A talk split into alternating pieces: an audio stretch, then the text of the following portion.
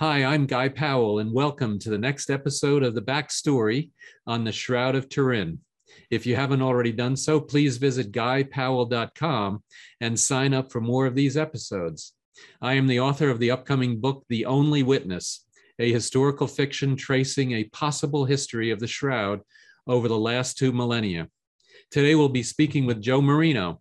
He is one of the preeminent researchers on the Shroud of Turin. We'll be talking about some of his recent papers, which can be found on academia.edu. Also, if you'd like, you can sign up for his newsletter at jmarino240@aol.com. jmarino240@aol.com. Before we get started, let me tell you a little bit about Joe. He has a BA of Theological Studies from the University of St. Louis. He is a longtime Sindonologist. That means somebody that studies the Shroud of Turin. He is currently, he has researched, written, and lectured extensively on the Shroud since 1977, and currently works at the Ohio State University in Columbus, Ohio. As early as 1977, he was fascinated through a book he read, and since then he has been hooked on further study of the Shroud. He believes the Shroud can be shown to be the true burial cloth of Jesus, but that would make it only an interesting archaeological object. However, he believes that it's much more important for the spiritual message that it can bring. As a former Benedictine monk and Catholic priest, Joe believes that organized religion has often depicted Jesus as an unreachable deity whose standards we can never reach. With his work, he hopes to show that the Shroud represents a more human Jesus, one who is someone we can not only approach, but as indicated in the Gospel of John, a person we can even surpass in doing great things. It is his hope and desire that his work can get this message across, and it is his belief that this is the destiny to which he has been called, which is why he has been given the passion he possesses for the Shroud. Joe, welcome, and thanks for being here. Thanks, Guy. Thanks for having me today. Yeah, absolutely. You've written so much on the Shroud and done so much. Why don't you tell us a little bit about some of the recent activities you've been doing? Well, one little correction in the bio. I'm actually retired now from Ohio State University. It'll be 4 years, actually, coming up in October. And that's why I've been able to actually write so much recently. I have a feeling it could be curtailed a little bit. I got a new dog several months ago, and they're almost like having a kid. You have to keep your eye on them all the time. And yeah, with the first couple months I had it, I had a little mishap with him on a walk. He refused to walk, and I had to carry him, and I hit an uneven part of the sidewalk and took a nasty fall, which I'm just getting over now about 6 weeks later. And then shortly after that, he had to have two surgeries because of bladder stones, but he's recovered from that. So hopefully the rest of our time together will be a little less catastrophic than those two. Yeah, absolutely. And you're right. I think dogs are just like having kids. So yeah, good luck with that. And after you've retired. Yeah. So, you know, when I did retire, I just decided to start writing shortish, well, some short, some longer articles on what I considered to be the most important aspects of the Shroud. So, you know, STURP's work and different questions that come up about the radiocarbon dating and just all sorts of topics. I think I've written about 60 articles. Since I originally retired. And I just wanted to, you know, put the material out there and hope other people see it and can incorporate it in their work and flesh out some details that, you know, we're still trying to find out about the Shroud. As I mentioned to you, before we actually got started, almost anything, any point you bring up about the Shroud, you've got a critic out there that'll try to contest it. But, you know, my hope is to, you know, educate people with as much solid data as possible. Some of my articles are just kind of straight bibliographies. and some are, you know, regular articles of the normal kind. And what's nice about the articles is that I have a lot of hot links in all of them that, you know, people can expand on it and, you know, do their own research on it. I guess one of the things that irritates me most, especially after 45 years of doing this, is that I see a lot of people do videos, critics, you know, do 3 to 5 minute videos and pretend that they've, you know, debunked the shroud or something in 3 to 5 minutes. It's like, no, you haven't quite done that yet. And a lot of, you know, there are some skeptics that do homework, but quite frankly, you could tell just from their videos and from their writings that they haven't done much homework. And the shroud is a very complicated subject, okay? It is literally the most important studied, the most intensely studied artifact, I should say, in human history. And that's not just relics, we're talking artifacts and periods. So there is no other object on the face of the planet that has had as much research put into it as the shroud has. So, you know, to just kind of blithely dismiss it and say, oh, this is a bad fake, or, you know, I read my English language Bible and he was, you know, it says linen strips, so he was buried like a mummy, so the shroud can't be real. And it's like, folks, come on, you have to do a little research. So that's kind of, you know, the idea behind a lot of my articles, is to try to educate people and hope that they do further research, because, you know, I've been doing this since the late 70s, and I was a young guy back then, and, you know, I'm not so young anymore, and we need to get some younger folks into the picture. And you know, what our science and technology has increased so much since the late 70s, and it's really a shame that the church won't allow any additional testing. And, you know, sources have told us that it probably won't happen with Pope Francis. He's got a background in chemistry, so you think he might be open to it, but, you know, I understand he's got other issues to take care of. But, you know, the church did allow the Shroud of Turin Research Project 5 days in 1978, and basically all the research back then pointed toward authenticity. And then, you know, STURP wanted to do 27 or 26 tests, that is. So they submitted to the authorities a proposal for those tests, which included C14. And the C14 labs that were interested in promoting C14 managed to petition the authorities to only do the C14 and to eliminate STURP from all their other tests. And that turned out to be a disaster.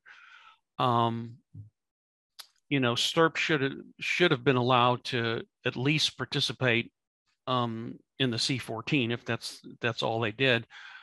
And they made the big mistake of taking only one sample instead of, you know, three, because you need to have control samples. You've got a 14.5 foot long cloth, and you're taking one little sample and dividing it up into three and giving it to the three labs. You don't know for sure if that's representative. That's why they had suggested, the authorities or the experts had suggested taking at least three samples. And they originally were going to do 7 labs, and they cut that down to 3. And an interesting note about those labs, okay, of the 7, the 4 that were eliminated are now out of business. The 3 that ended up doing the test are going strong and raking in millions. Actually, the C14 industry is a multi-billion-dollar industry right now. So the fact that they were able to get the publicity from dating the shroud really helped those three labs. But you know, there were a lot of problems with that test. I documented them in my Yep, and I've got that book right here. Very interesting. I found it fascinating, and absolutely. So don't let me interrupt you. Keep going. Yeah, I had 800 pages there, and then I knew I was going to have additional material, so I dedicated a page on my website for overflow, and I have about 80 entries there. And then I thought, just for a little more access, I reproduced that supplement as a separate article on Academia. So now I'm basically only updating the Academia article. So if my website page is mentioned in the book, as you know, so people can check that. But when they go to my site there, it'll redirect them to the Academia article, so they can get the latest information. Yeah, the thing that, if you don't mind, let me stop you there a second. I really did like that book, and what I think was really good about it was that it showed not only one side, but kind of both sides, and then also a very good commentary on what actually happened in each of these different steps as the lead up took place to that 1988 carbon-14 testing. And one of the things that I really like about your recent articles, and there's been 3 or 4 of them, there's the radiocarbon dating, and then there's the botany of the Turin Shroud, there's a Sudarium of Oviedo, and then some individual medical doctors' viewpoints. And what I liked about them is you have then all of the different papers related to them, and like you said, with the hot links to that, and then so you can get different opinions as to what's going on there. And I think that's really key, especially, you know, to your point early on, which was that there are, you know, the anti-Shroudists and then the pro-Shroudists. And I think you're right. The anti-Shroudists, you know, they put out 3 or 4 sentences and they think they're done. And yet, like you said, the Shroud is 2,000 years of science that needs to be studied and understood. And I think there's probably, you know, still a wealth of knowledge that hasn't even been found yet that is going to come out. So a lot going on there. Yeah, it's amazing to me that as much new material still comes out, considering, you know, STURP hasn't tested it since the 70s, and they restored it in 2002. I mean, you don't normally restore relics, but that's I guess a whole nother question. Yep. And the 88 test is in question. They only did the C14, you know, and people, there's this misconception around C14 that it's practically infallible and foolproof. And that is really, nothing could be further than the truth, because it can be very accurate, but people should remember that most objects that are radiocarbon dated have been buried in the ground or whatever for hundreds or thousands of years. The Shroud, as we know, has been, you know, exposed and since at least the 1350s. So it's not your typical object for carbon dating. And there were a lot of warnings about, well, I mean, even if the image was caused by the resurrection and there was radiation involved, people were worried that that could change the carbon content. And of course, there are a lot of current theories going around about the image formation that do deal with radiation. I personally don't get too worked up about any of the theories, because I think you really can't reproduce resurrection in a laboratory. So there's a lot of speculation involved. Although I must say, I did find the experiment that Paolo Di Lazzaro and his group did in about 2010 over in Italy, where they zapped a control piece of linen with a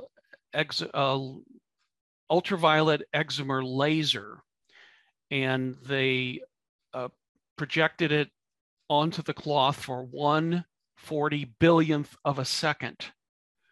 And they were basically able to produce the depth penetration and the coloration of the shroud.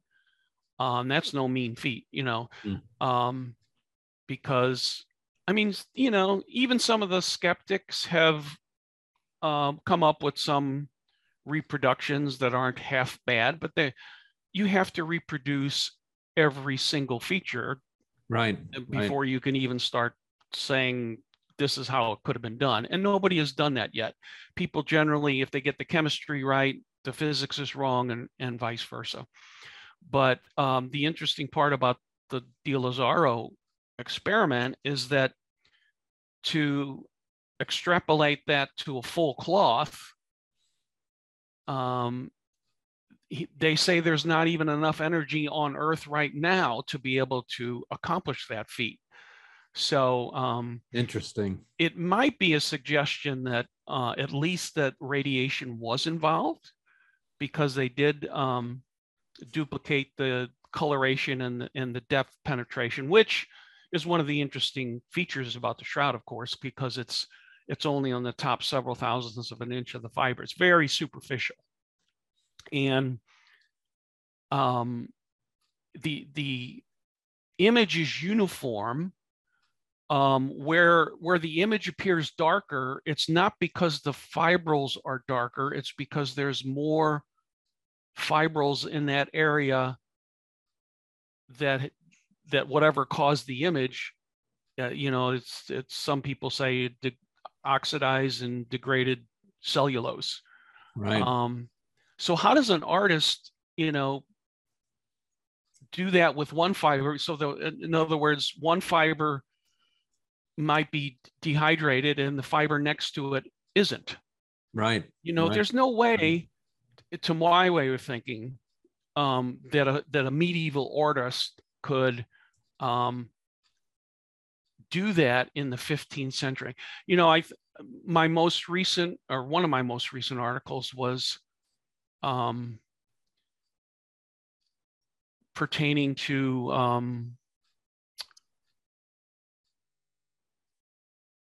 I'm losing my train of thought, sorry. But I've done several articles regarding how hard it is for the artist to duplicate the shroud. And you mentioned one of my medical articles as well. And I have several articles about the doctors. And I think it's interesting that quite a few doctors and surgeons, 20th and 21st century doctors, are convinced that it's authentic.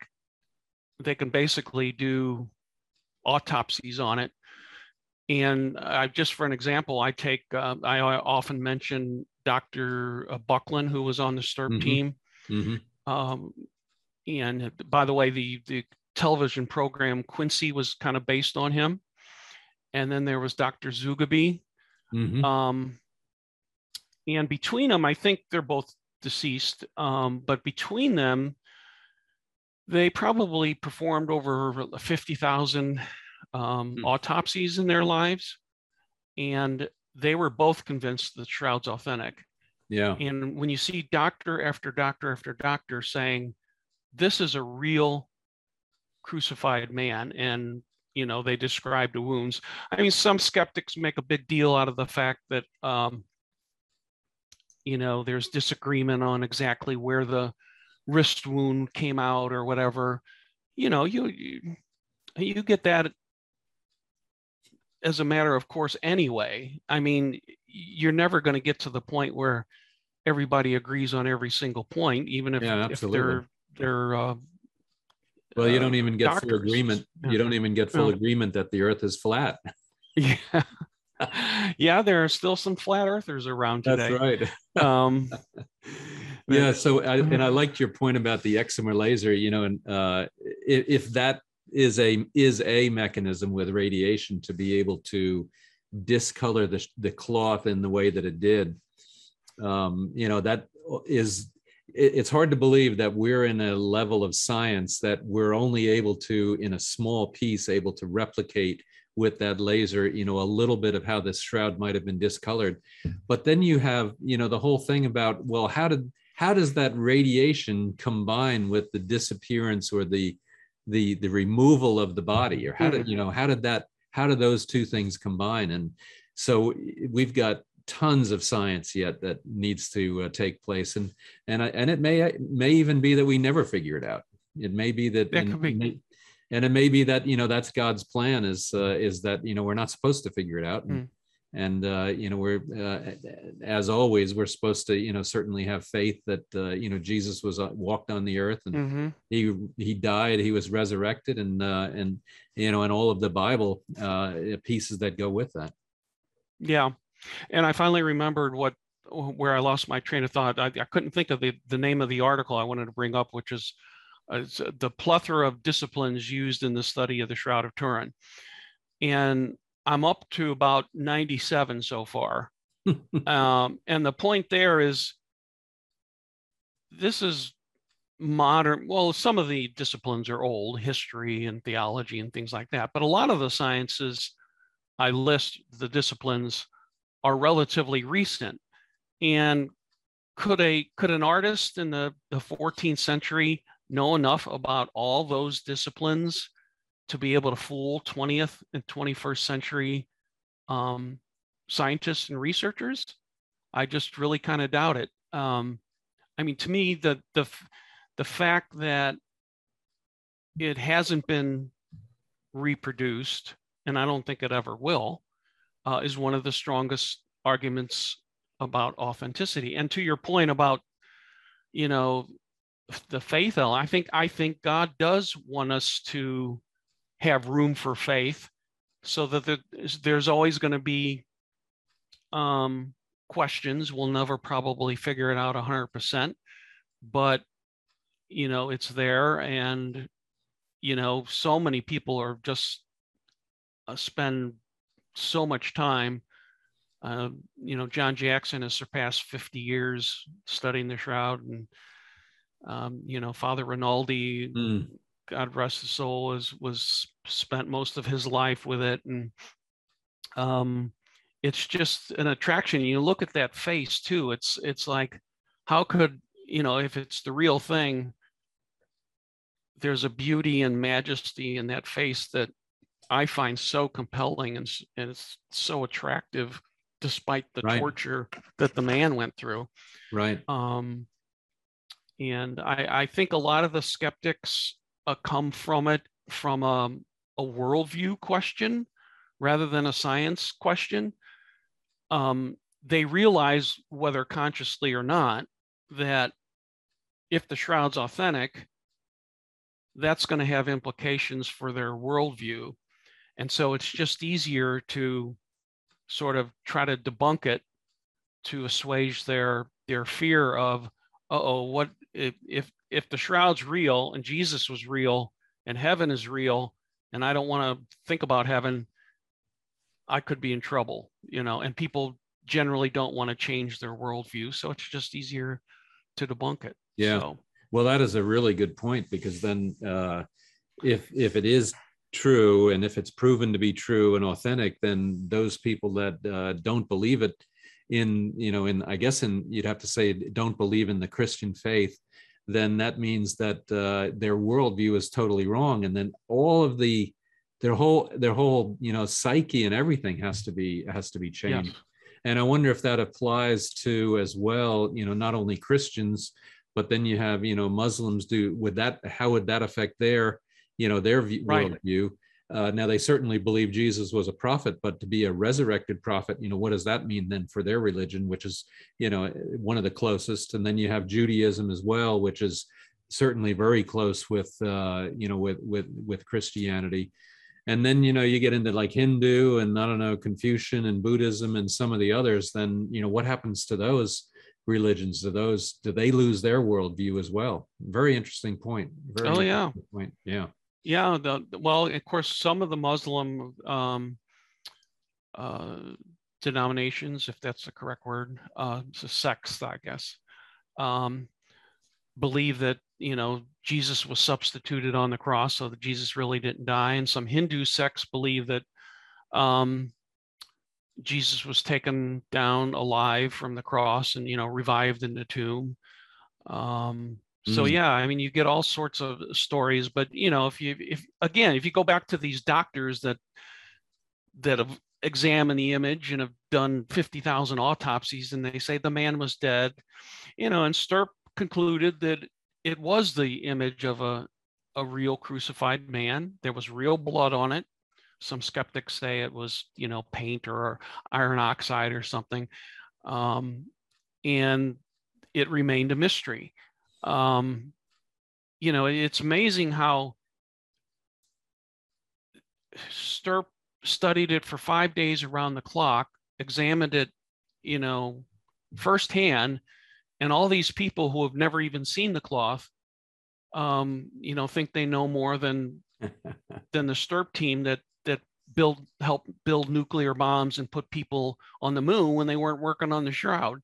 You know, I think if there had been paint on the shroud, I think those guys and a few gals on the team with them, I think they would have been smart enough to find that paint.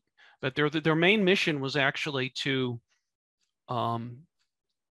try to discover what caused the image. Right. And so they kind of failed at that because they don't know what it was that caused it. Well, and that's what I like about science. Well, like and dislike is that, you know, in most cases, science can never prove something to be true. They can only prove that a lot of things are false about it. Mm-hmm. And so in the STURP case, you know, they weren't able to prove that this image was made in whatever fashion, but they were able to disprove that it was not paint, it was not a dye, it was not all of these other things. And so then it kind of narrows then the options that are kind of left that in terms of how that image could be made. And that's what I like about science. And I also like, you know, the kind of the adversarial nature of science. It's kind of like, well, you get an article that says, we believe this. And then another scientist says, well, I think you made a mistake in that. And here's why, but then here's then what comes out of that. And you kind of have this, this ladder of increasing knowledge and increasing value that can really lead to, you know, to good knowledge as it relates to the authenticity of the shroud. Mm.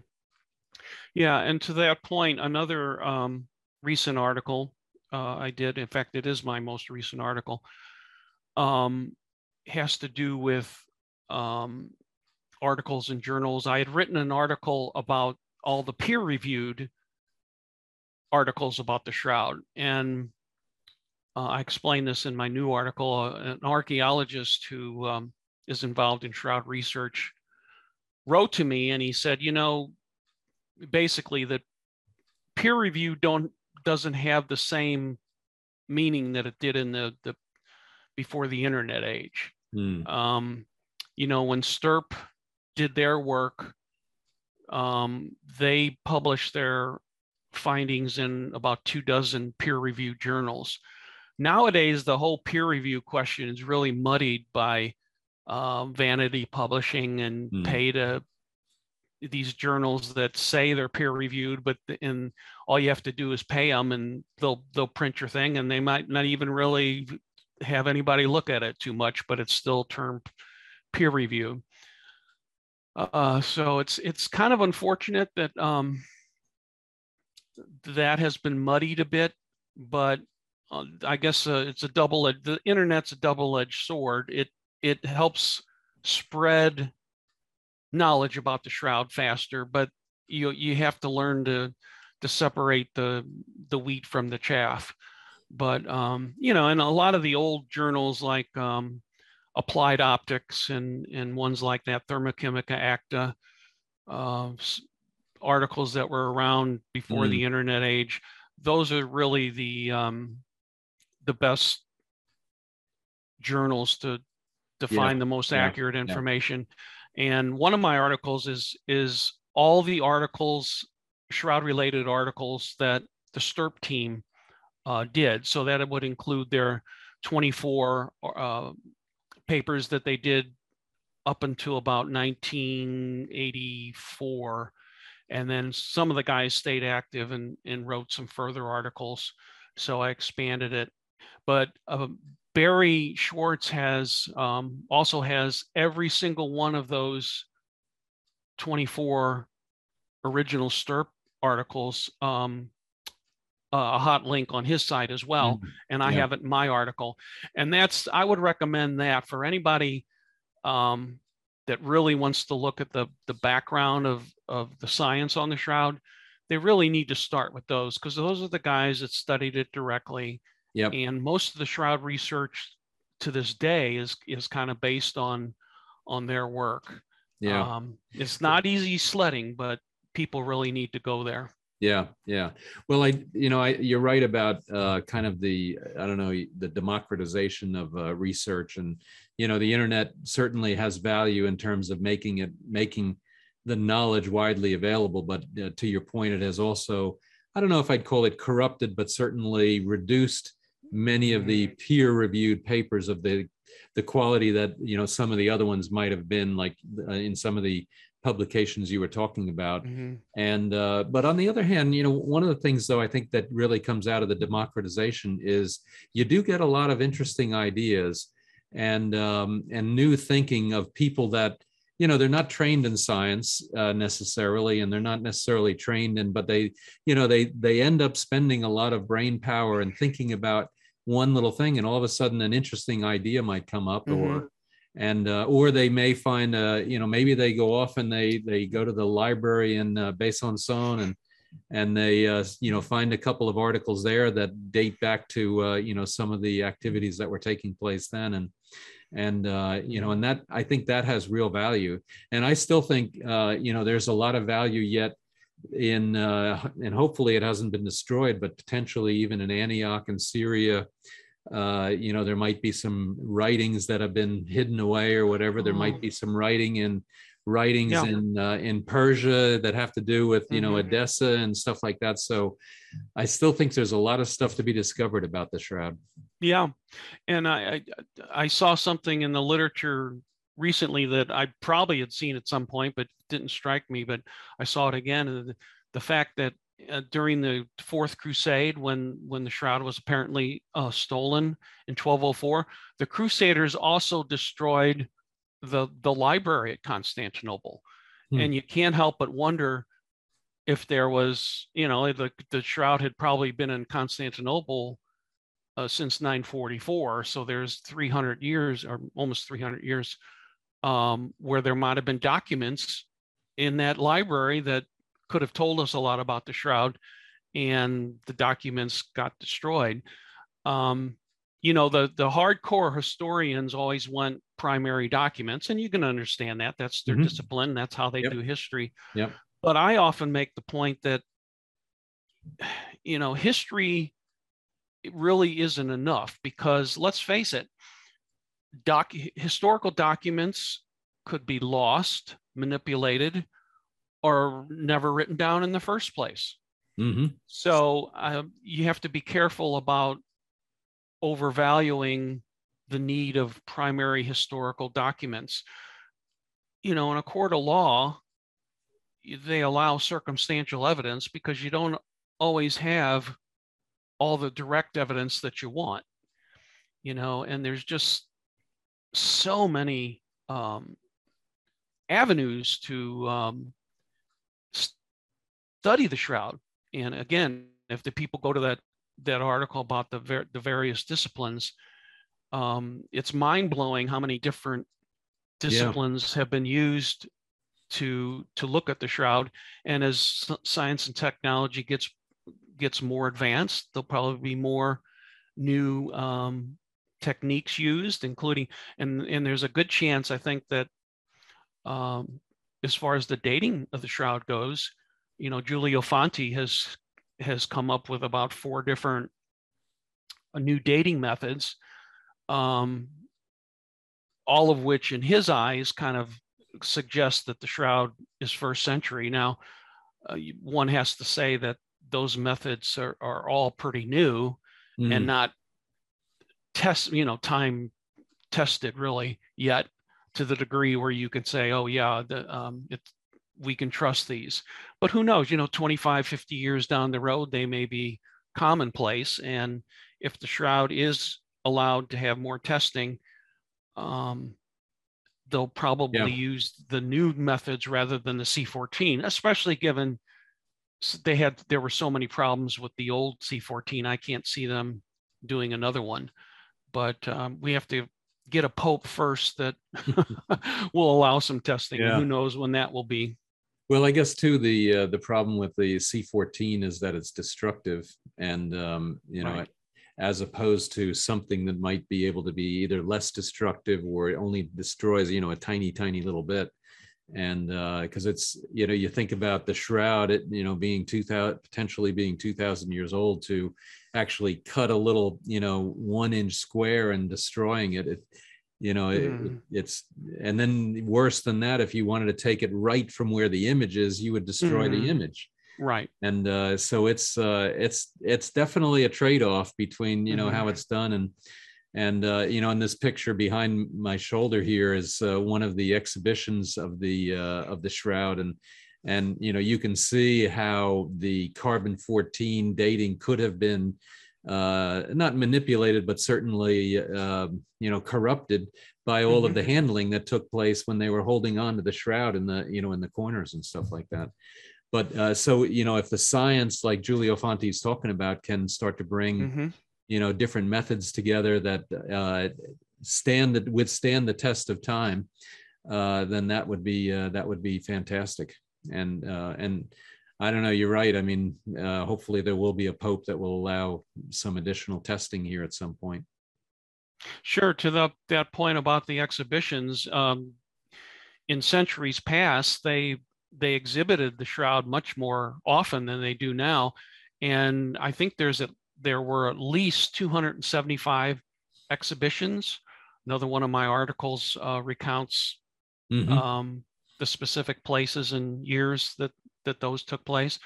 But if you're talking about 275 exhibitions and the bishops holding it on that corner each time, at the very least, it indicates that those corners were going to need some repair. Yeah. And I think there's a good chance, based on Ray Rogers' work and some other people that he gave his samples to that confirmed it, including a group of 9 at Los Alamos National Laboratories. They suggested that they did find gum, dye. Yeah. Yep. Cotton, and even a splice thread of linen and cotton. Now the shroud is linen all over, except for that corner, and there's cotton there. And people say, well, why would there be cotton? Well, cotton takes dye much better than the linen does. So, I asked the question, because people contest the idea that there was a repair there, and it's like, okay, well, if there wasn't a repair there, explain to me why you have all the ingredients there that you would need for a repair. You just, you can't, in science, you just can't say, I like my theory and I don't like yours, so I'm going to ignore yours. You have to explain data. And I'm kind of excited. I'm planning on updating a paper I gave in Canada in 2019 on the reweave, and I felt thrilled because they gave me about an hour and a half to deliver that paper. So the organizer wanted me to give some background on how my late wife and I came to that, so I was able to put in a lot of detail that I normally couldn't deal with. But I've, in a scientific conference, most conferences, you don't have the luxury of giving that much background. But I am updating it, and I might be invited to a conference in Mexico later this year. So I would probably present it there. And I think it's possibly planned for, or they're thinking about it, I should say, for Mexico City in the fall of 2022. If I don't give it there, I'm hoping that I can give it sometime in 2023. But I think if people look at the evidence, and I've got my 2019 paper is on my academia page, so they can see what's there now. I think the evidence is very strong that there's a repair there. Yeah, I think you're right. I mean, and plus, if you think about, the Jewish burial custom and just cloth in general, that it has to be pure. So the original cloth would had to have been 100% linen. And then how could you then have cotton in the corner without it had been repaired? Right. So it certainly, kind of suggests that there was repair there, and then that would be a good reason why the carbon dating that was run. The carbon dating may have actually been done absolutely correctly. It was the sample either uncleaned or improperly cleaned or repaired that then distorted the true results. Yeah. And, and then only taking it from one location, to your point, instead of taking it in different locations to where there, might be, pure linen, or there might be, no repairs and stuff like that. Well, this is a good place for me to make a important point about that C14 and the lab's reputation and whatnot. You're absolutely right. They actually may have gotten close to the date of the sample that they were given.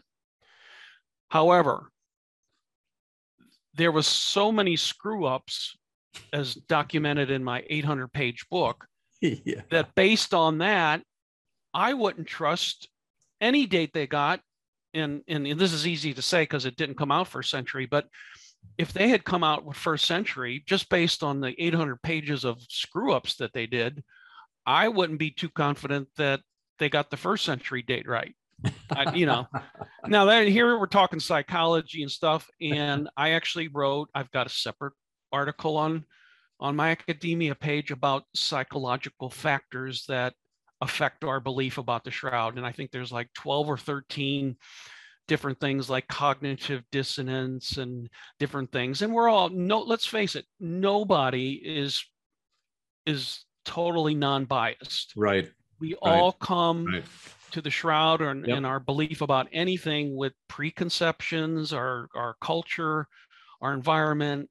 All those affect how we believe something. But the best you can do is try to minimize biases as best one can. And if you look at the shroud and you see hundreds and hundreds of people over hundreds and hundreds of years believing it's authentic, despite the fact that they might agree on points A, B, or C, I think that's impressive. I think we accept a lot of things as fact in the world that have tons less evidence than what we have on the shroud. But because the shroud has that religious aspect to it, we almost make special rules for it, that it just like the C14. If C14 doesn't agree with other forms of dating on another object, they just throw the C14 date out, even if they don't know what caused it. But in the case of the shroud, skeptics especially want to keep that one piece of data and throw out the hundreds and hundreds of other pieces of data. That's not real science to do it that way. And again, that points back, I think, to what I mentioned about the worldview, that they're happy to have a fake shroud over an authentic shroud. And so we'll bend the rules a little bit, and we'll keep the carbon 14 and throw out all the other evidence that points to authenticity. So what you're saying is that they're biased. I would say that those people have not minimized their biases. Yeah. Like as well as they should have at this point. But that's people are going to, on the other hand, people are going to say I'm biased.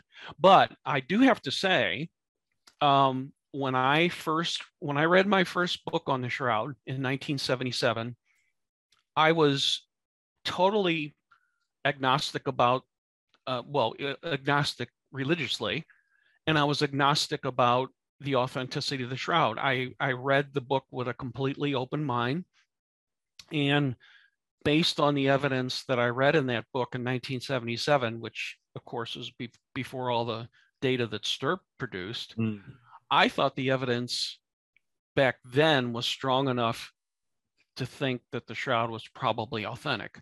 And then now I had 45 years of additional research, and there's absolutely nothing that has changed my mind about it being authentic. And I just believe, based on the evidence, scientific evidence, and I have to say, there's other aspects. There's the religious aspect. I've actually had what I would determine to be religious experiences related to the Shroud, and that's part of my basis for believing it's real. And of course, that's kind of the opposite end in a way.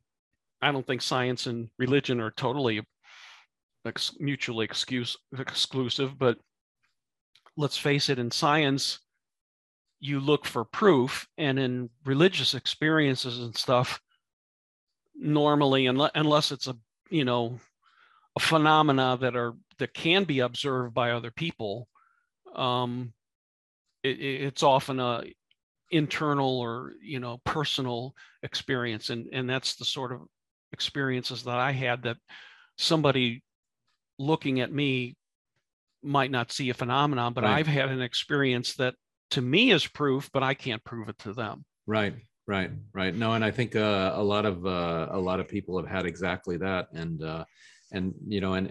how can you potentially prove it in a scientific way? And and I think you're right too, since 77 and 78 certainly with STURP, and that explosion of scientific research that's now gone on about the Shroud is, and like I said before we got started, is that there definitely seems like there's an acceleration of people getting interested again in the Shroud, and I've got to break off here in a little bit, but the radiocarbon dating definitely tripped up a lot of Shroudists, and it slowed a lot of the research down. But I think now, over the last, as I see all the papers that you're doing and everything else, it's picking right back up again, and it seems to be going on in a big way. And I run into new people that are doing new things with it, and they're investing time and money and effort and their brain powers into the Shroud and trying to learn more about it. Yeah, I just came across a new article last night in my that I put in my most recent posting of what you're calling my newsletter. It's periodical alerts about the latest Shroud news, articles, videos, podcasts. And somebody contacted me and said that they had written an article about the C14 testing. And boy, he gave me the site, and I was really impressed. I mean, I haven't had a chance to read it yet, but I'm really looking forward to reading that. And he goes in quite a bit of detail about my own reweave theory, and also some of the radiation theories that posit that the radiation might have been the thing that threw off the C14 dating. So yeah, if anybody interested in doing Shroud research, there's plenty of room, and plenty of topics, and plenty of disciplines to attack it by. And we'd love to see more people come on in and try their expertise at it, and add to the knowledge base, because join the party. Join the party. Absolutely. Yeah. Well, and with that, actually, one of the things I want to do is I'll just put a plug in for a couple of other ones, and would love to get you back. There's clearly different questions that you can really spend almost an hour talking about, and hours. There's the Besançon and the Troyes, and was there a Shroud there? Was it a fake? Was it the real one? There's a whole topic on that. In the next couple of weeks, I'm going to have the historian of the Royal Mint, and we're going to talk about Byzantine coins and all the coinage that was done and made based on the shroud, and how that could, what he learned, and then what we can maybe, use to add to the knowledge base on just the coinage in over time on that. So definitely looking forward to that. And I think, as time progresses, there'll be a whole lot of different topics that you can really get pretty deeply in, and definitely look at both sides. I think, even on the paper that you have on the Besançon shroud, there's clearly two sides there. And I think that's incredibly valuable to see both sides. And then hopefully that'll lead to even further research to, either enhance one side and reduce one side or whatever. It doesn't really matter. But at some point, just to get closer and closer and closer to that truth is where I think we're all trying to head to. Yeah, I think it's important to, I'm not afraid to present the skeptic's arguments, because I really feel like there is positive research that can explain or counter any argument that the skeptics come up with. So I think a lot of the skeptics cherry pick what they want to say in terms of points that they think disprove the shroud, but they ignore many that point toward authenticity. So I think it is important to try to give a balanced view if you can. Yeah, absolutely. Well, with that, let's close it out here. And again, thank you, Joe. It's always so good to talk with you. And I learn something every day. And I am so impressed with how much you've been writing and adding to the knowledge base on the shroud. And you've definitely, when I get your newsletter and when I get look at your papers, I learn more every time. So definitely really appreciate that. And then so for those of you listening, Joe's got a wealth of information, and he puts out a newsletter, and that newsletter can be found at jmarino240@aol.com, jmarino240@aol.com. And there's always good stuff on there to sink your teeth into. Other than that, please stay tuned for many other videos in this series on the backstory of the Shroud of Turin. Please visit guypowell.com and sign up for more episodes. And if you like this one, please rate it with 5 stars. Joe, thank you so much. Thank you, Guy. And I really appreciate all these videos you're doing, because I've learned a lot from the various guests you've had. Thank you. I appreciate that.